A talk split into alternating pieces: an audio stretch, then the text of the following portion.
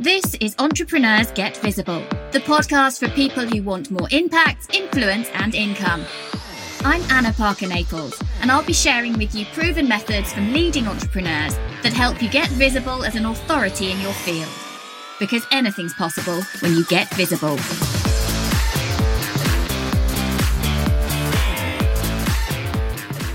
In today's episode of Entrepreneurs Get Visible, I am joined by Sian Kyra, and we're having a conversation today about cultural bias and how that implicates visibility. There's all sorts of reasons why you might hold back from being visible if you have that added pressure and expectation because of your culture. So I think this is an interesting topic that we've not discussed at all yet on Entrepreneurs Get Visible, so I hope you enjoy it. Sian is founder of the Asian Female Entrepreneurs Collective, which is growing at a phenomenal speed, not just in the UK, but around the world. So listen up. I hope you enjoy this and make the most of having something entertaining to listen to during lockdown. So today on Entrepreneurs Get Visible, I am joined by Sian Kyra. Now, Sian and I met we met briefly in person, but I think we'd met online first, hadn't we? And it turns out we actually just live a town apart from each other, which is always kind of nice in this online space when you come across someone who knows your local vicinity. Yeah, it's funny you say that because I was just thinking about meeting up and I'm like, uh, that's not going to happen in the current season. No, we always say let's get together for lunch. But right now, as we record this, it is only, what is it, the 25th today of March? 26th. So 26th of March. So by the time you hear this, it's due to go out in April. So by the time you hear this, we'll have all been on lockdown for a very long time. And we'll either be getting the news that it's continuing or we're going to be let out into the big wide world again very, very soon. So, one of the things that we want to talk about today, there's, there's a few things that we're going to discuss. One is really about visibility and cultural conditioning and what that can mean for you. Sian, as I've mentioned in the introduction, is founder of the Asian Female Entrepreneur Collective. And what we want to talk about is some of the additional hurdles to cross in terms of cultural conditioning and not just i don't yeah cultural conditioning and that can be anything can't it that can be ethnicity that can be race that can be all sorts of potential prejudices that other people have that might prevent you from feeling like you can be seen out in the big wide world. But we also want to talk a little bit about the need to pivot and when to do it, when not to do it. And in the current climate, some of you might need to hear a discussion around that. There's lots of people pivoting their businesses left, right, and centre. So, Sian, just tell us a little bit about your business, how you got started, and exactly who it is you serve with the work you do at the moment. Yeah, sure. So thank you so much for having me, Anna. What a privilege. And so thank you. So I started out originally, actually, back in 2014 as an Asian wedding blogger. So, my background's online marketing. I worked in corporate. I graduated the year of the recession, the credit crunch, nearly, well, a decade ago now. And I was just feeling or as most of us entrepreneurs always are, you know, when we're working for someone someone else, you know, the lack of flexibility, the lack of freedom, the lack of like just wanting to do what you want to do. And I was just kind of going from online marketing role and I worked in some really successful online marketing agencies in the Southwest. But back in 2014, I was planning my own big Indian wedding and I just didn't even have like it got so busy in my corporate job that I just didn't even have time to work on my like plan my wedding and i was just so consumed by my corporate job and i've always loved asian weddings since i was a little girl like watching bollywood movies and i kind obviously in the uk it's like a billion pound market and i was like i would love to get into this. So i actually just initially started back in 2014 just blogging just blogging my wedding planning journey and then i handed in my notice back in 2014 as well because i just had enough and again, it was just like I didn't even think things through. I just handed in my notice. I was living with my parents at the time, so it was fine, sort of financially and yeah i just i launched my asian wedding blog. That grew massively. It was ranking on page one of google for asian wedding blog. I was getting thousands of readers per month. It was literally insane. And then the year after four months after getting married i launched my asian wedding planning company which was a luxury asian wedding planning company. And again within first 18 months we were planning destination weddings in like italy switzerland big high end UK weddings with budgets of over 100k. And then actually, it's so interesting because I actually, that was back in 2015, and I was having so much success in my Asian wedding planning business. Our work was being featured in, you know, global wedding magazines and blogs. You know, I, from the outside in, I was killing it. And then in 2017, I set up just a free Facebook group called the Asian Female Entrepreneur Collective just literally just to network with suppliers. I mean, it didn't have this big mission or purpose. I was just like, you know, I'll just set up a free Facebook group. It would be good for me to network online. And that then transitioned into kind of like small London workshops. Lots of people were coming to me for mentoring advice because they were, how did you build this luxury Asian wedding planning brand so quickly? And then it just went into masterminds and all sorts of things really a membership and then last year i was living in canada because my husband was working there so i was traveling a lot in 2018 i was loving actually just traveling we were living in canada and i made decision last year last january in 2019 even though I was signing off five figure wedding planning clients, that I just didn't want to do it anymore. I just wasn't aligned to it. It just didn't feel right. So again, I pivoted and went all in on my AFEC brand. And yeah, here we are. Like AFEC is such a beautiful and successful brand now. And it just really shows you the power of listening to your gut and just going all in on something, even if your identity is wrapped up in something else, and mm. just basically going with your intuition. See, that can be challenging, can't it? If you're known for doing one thing and you decide to leave it behind. Yes. Because it isn't right for you. Now, I've experienced this as well. I'd worked really hard to build myself in a particular area, in a particular industry. And yet I, I didn't want that anymore. How did you know it was the right time to leave it behind? So it all started around two years ago. We just done this amazing, incredible Italy wedding, and it was oh, it was it was stunning. And I came back and I was in Canada that summer, and I was just, you know, when you just don't have the motivation, and you're like, is this like I just couldn't even think about weddings. I didn't really have any drive to get any new clients. The content was just not aligning with me. And I kind of put it down to I'm just a bit burnt out from these destination weddings. I'm burnt out from wedding season. And actually, my mentor at the time was saying to me, You're not aligned to weddings. The way you talk about weddings is completely different to what you talk, how you talk about the AFEC brand. And I kind of just sat with it actually for a good six months. I didn't do anything. I was just like, okay, so let's just sit with this. Let's see how this feels. And I think the real telltale signs were like, I didn't really want to show up on Instagram on my wedding planning brand. I didn't want to do my marketing. It was kind of started out like that, I'd say. But then I would just if I, you know, thought about what does my dream day look like and what kind of work I would be doing, it was all related to my AFEC brand, nothing to do with weddings. And then it actually got to last January. It wasn't a bad experience with a client, but it was just a really demanding experience for the client. Because obviously, as you sign bit higher end clients, whether whatever industry it is, but especially in wedding, the wedding industry, it just got to this one day where I just had enough and I remember I was in Canada and it was like, I couldn't call my mum because obviously the time difference. And I was just feeling so isolated. And I just remember having this day of just crying nonstop. It was like I was mourning my business. And then I just made that decision. And I was like, I'm not going to take on any more weddings, although I was getting inquiries every single day. I was like, I'm not going to take on any more weddings. You know, this doesn't have to be this big thing where I make this big announcement. Oh, I'm not doing any weddings. Mm. I can just sit with this decline them in my inbox. No one needs to know about it. Yeah. And then check in with myself in the next few months. And that's how I did it. That's one of the ways that I stopped doing a lot of my voice acting work. I didn't make a big announcement. I just knew that I couldn't keep having my diary rammed actually making me feel stressed and unhappy. Whereas yeah. previously I had loved it. I loved what I did.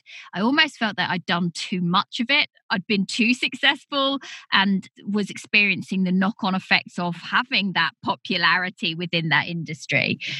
But again, I didn't feel ready to make a big song and dance about it because yeah. I didn't know if I would want to go back or have to go back because you don't know when you're branching out into new fields. But it did def- definitely feel so good to me to just say no more my diary is now full you can't book me there's no space and yes yeah. there was space but uh, that space was for me to heal to grieve to see what other potential opportunities were out there and work out exactly the ideas that I had, how I could expand and grow them. So, talk a little bit about the work that you are doing then with AFEC, with the Asian Female Collective Association that's not how you say it. It's Asian Female Entrepreneur Collective. It's not an association. What is the work that you're doing in there? Yeah, so originally it started out three years ago, It's just some really small London workshops, 15 to 20 people. I did those for about about a year actually but what i did actually do was i was very very visible in my group so I started the group in 2017. And for the first year, I was just delivering workshops, just in London, marketing mindset workshops. And they were just getting really incredible reviews. And there was just obviously a need for it, you know, an obvious need for, because as, as women of color and Asian women, we have our own challenges, we have our own cultural barriers. And then two years ago, I launched my mastermind, which again, I was just completely blown away by the results the women got. And so proud that from that mastermind, we've got, especially in the Asian wedding market, we've got leaders, you know, experts and then it just kind of yeah it just it just became the mentoring the masterminds my membership so right now where it is is we're basically the mission of AFEC is to empower Asian female entrepreneurs globally by giving them the mindset and the marketing tools to really step into who they want to be without that cultural BS. And we do that really through obviously our free content, but obviously our programs as well. And in November last year, we had a big London event and we had 50 Asian female entrepreneurs, which was amazing. London hadn't seen anything like this. And this year, fingers crossed, when COVID 19 is over, we're going to have an event of 100 plus Asian female entrepreneurs where we all come together and we talk about the challenges. We talk about, because we've got such specific challenges, like the whole thing about being the sole kind of carer for our families, being the good daughter in law, being the good wife, being the good mother, but on a different level because so much is expected of us. So, yeah, that's where it is right now. And it's exciting. So, talk us through then what you see as the unique challenges for Asian females in the entrepreneurial space. So, I think, first of all, I think for us, we have a lot of visibility blocks. And that is really closely linked to, I think, shame. So, especially for someone like me who was growing up in the 80s and 90s, for example, I wasn't allowed to like cut my hair. Like my parents didn't want me to cut my hair before I got married. They didn't want me to wear makeup. Like they wanted me to marry someone who was the same religion and the same caste, which was just insane. And it was very much like if I ever did anything when I was younger, like my parents would just be like, "Oh, well, what, will your auntie and uncle say? What will the community say? What will people say?" And that is such a big part of the Indian and Asian culture. It's all around what what other people think. It's mm. just conditioned. I don't know why it is like that, but it is just like that. So when it comes to business and us setting up our own businesses, getting visible, we've just got this whole different layer of what will family and friends think? What will my husband's family think? What will my in laws think? And then that really plays into our visibility blocks on a completely different level. Like it paralyzes us. I remember like when I started blogging, I was fine. But then when it got to really promoting my wedding planning brand, I would literally not post things on Facebook or Instagram because I was so scared what my cousins would think and what they would think of me for having a business and posting content and thinking, oh, she's so desperate. Like all of these things came into play. And it's such a big issue in our community. Like people are just so scared of going live, so scared of what other people will think. It's How do you insane. combat that? I think it's really about connecting in with your, and it sounds so cheesy, but it's so true, like your why and your mission, and really knowing the fact that for me, I could really see a difference in my business when I get visible and the income. There's a direct correlation, as you probably know. Having got a podcast called Entrepreneurs Get Visible.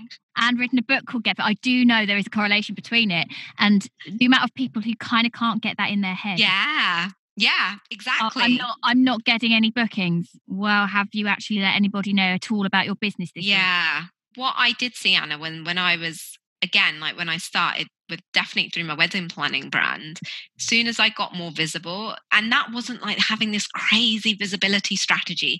It was literally Facebook, Instagram, email marketing, but being really consistent. Mm. I just saw my income just going up and up and up. And then what I saw was the opportunities. I was on BBC Breakfast Show. I was on the world's best wedding magazines and blogs.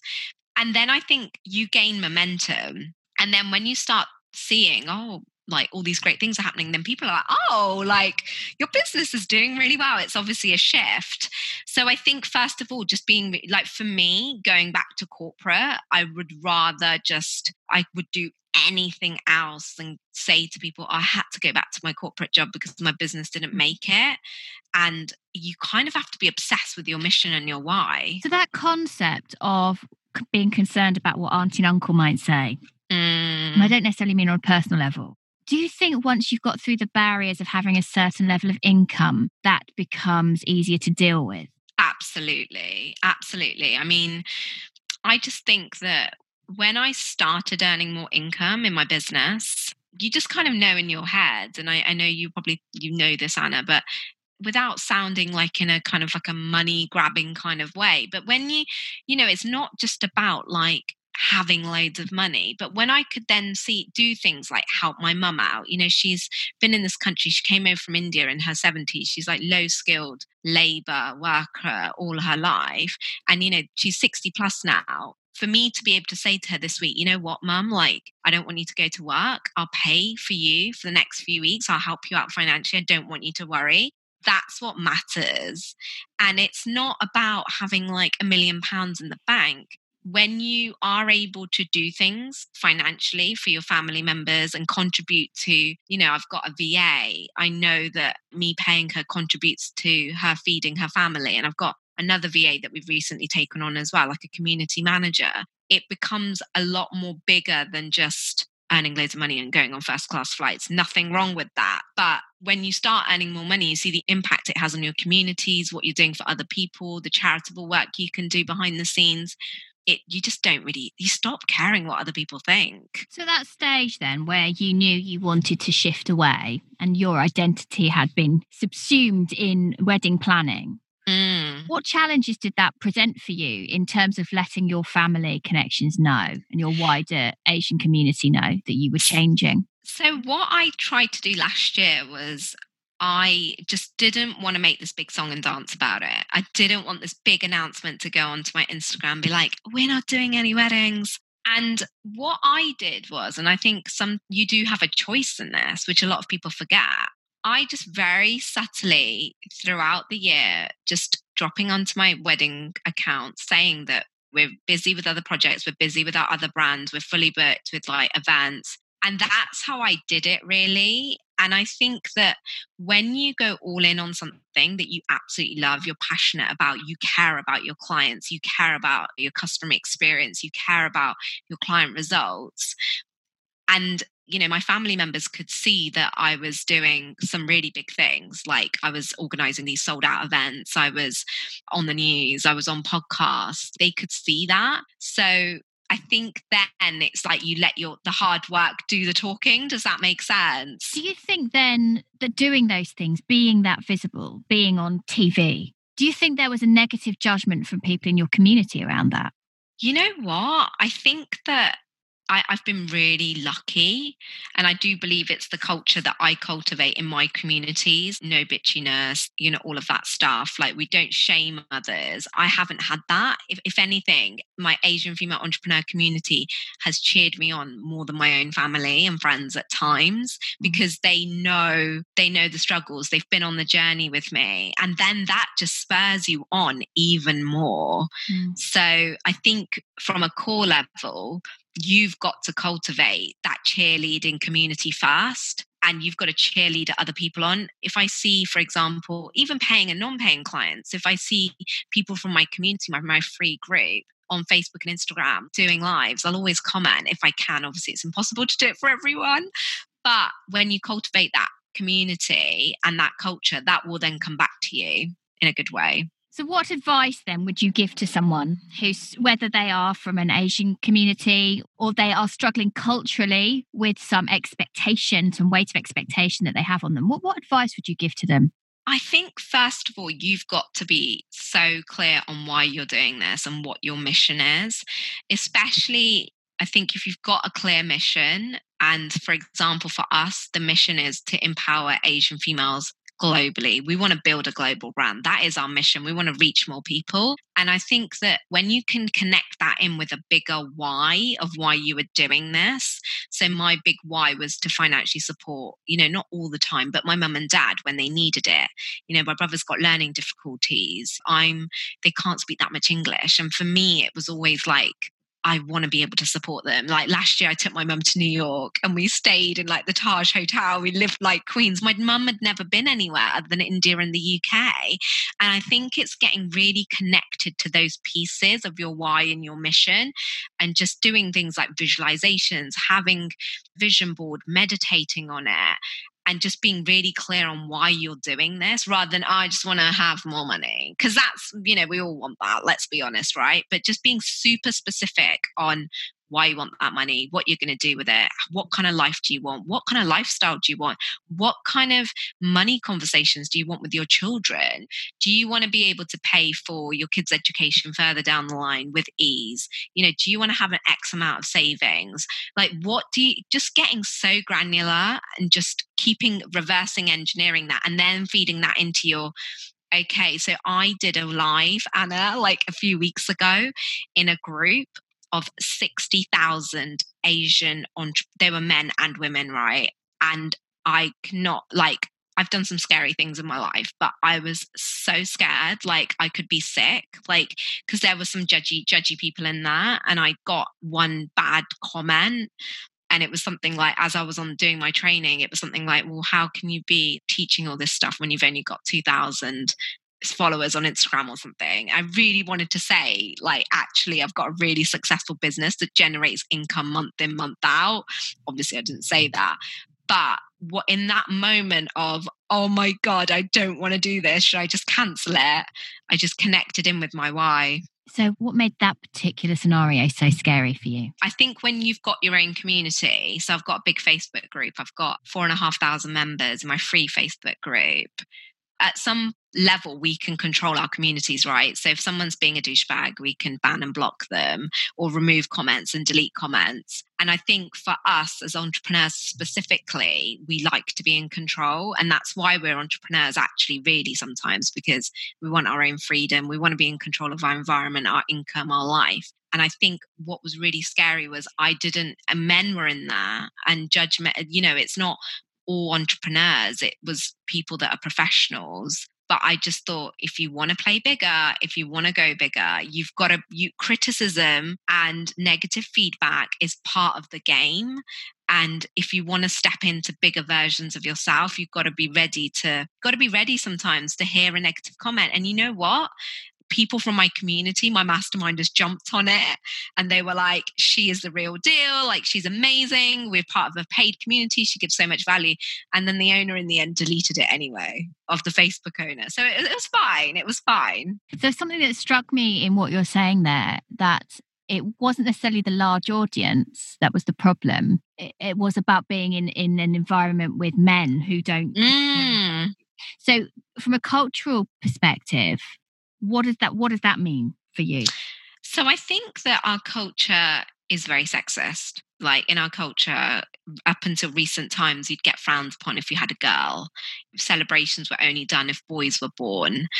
So knowing and obviously my i'm come from a family where when I was little, I was the well, I'm the only girl in my family, and all my cousins are, are, guys basically. And I remember being in scenarios when I was little, like you know, my guy cousins being a little bit mean to me, and my mum and my granddad and my dad just not saying anything to them because they were boys and they were boys. So you are the girl, so you're potentially less than them.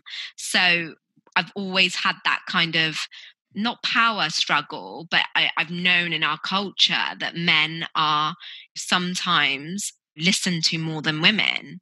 So I think that really played into it for me. So, Sian, as you go on and expand further this amazing collective that you've put together and you become more visible, which you will, what does it mean for you that you're going to be able to present yourself and what you do and what other women do to those men in your communities? I think in my community, obviously, it's females only. But when I do present my business like sometimes my father-in-law finds out about it or you know my, i mean my brother and my dad are really supportive or um, my husband's family members of his community that are male like family members it just makes me so proud so I think that is that what you mean? Like, mm-hmm. yeah, it's just this overarching feeling of being really proud and being comfortable in your own skin and just being like owning it. And progression. That, yeah. That culturally things yeah of course that like women we are a force to be reckoned with asian or not asian right but especially in our culture like women are seen as oh you know the women just stay at home and do this and do that i mean that's a very traditional view and it's obviously changed a lot since then but we are a force to be reckoned with for sure and we need strong women absolutely and before we wrap up today i just want to ask you right now, lots of people are feeling the need to potentially pivot in their business. And mm. you've done this mm. recently. What mm. would be mm. your three pieces of advice about pivoting or whether knowing if now is the right time to pivot? What would you say to people? I think it sounds really cheesy, but listen to your gut. Your gut is never wrong. Like your intuition will know.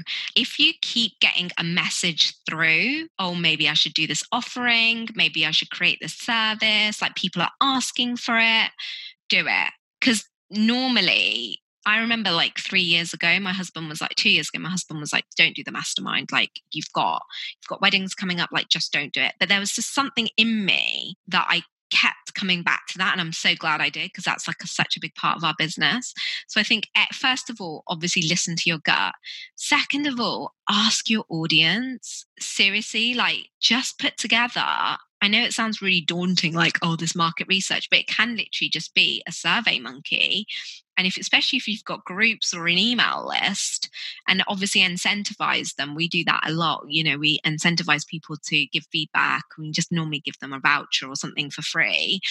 But ask them what they're struggling with. What do they need right now? Like what would make their life easier?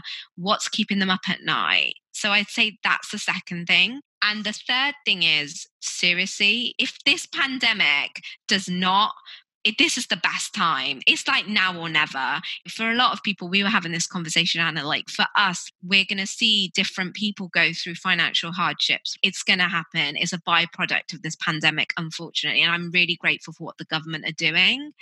But if in this moment you can help and serve people in a compassionate way and really help them with what they're struggling with, whether that's marketing, whether that's visibility, whether that's just keeping their mindset positive, mm-hmm. do it. There's this whole thing right now, oh, you shouldn't be selling in this time. No, people want to spend money actually, from what I've seen in my communities. And people are literally, I remember last Friday when this whole thing was coming to a surface, like we might be in lockdown. I, I was on annual leave actually last week. I was literally just drinking wine a lot last week and watching the news. Not a good combination. But I remember on Friday, I was looking for inspiration. I was looking at the global leaders. Like, I just wanted some hope. I, I logged on to Brendon Burchard.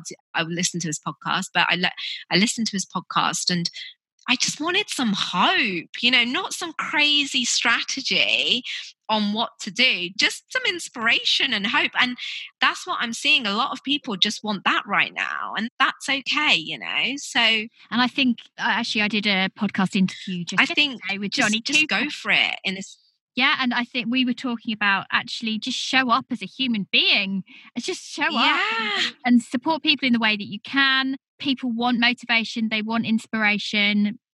And so if you have any form of leadership anywhere, then do that. Be that person if you feel ready. And equally, if you don't feel ready, give yourself a break because you will feel better at some point. You will come through this, and that's all okay too. Yeah, absolutely. And I think in this season, it's a real tricky one for all of us. Obviously mental health comes first that's super important don't force yourself because especially when you're becoming a leader and you're stepping up you're holding a lot of space for people and that can be challenging if you're going through some stuff behind the scenes yourself so obviously mental health comes first but if you feel ready and even if you don't but mentally feel good go for it yeah, lovely. Great advice, Sian. Well, thank you so much for coming on Entrepreneurs Get Visible today. It was great to have you here. Thanks so much, Anna, for having me. Thank you for listening to Entrepreneurs Get Visible. To get your free checklist on how to raise your profile and to find out about our community, go to annaparkernaples.co.uk forward slash get visible.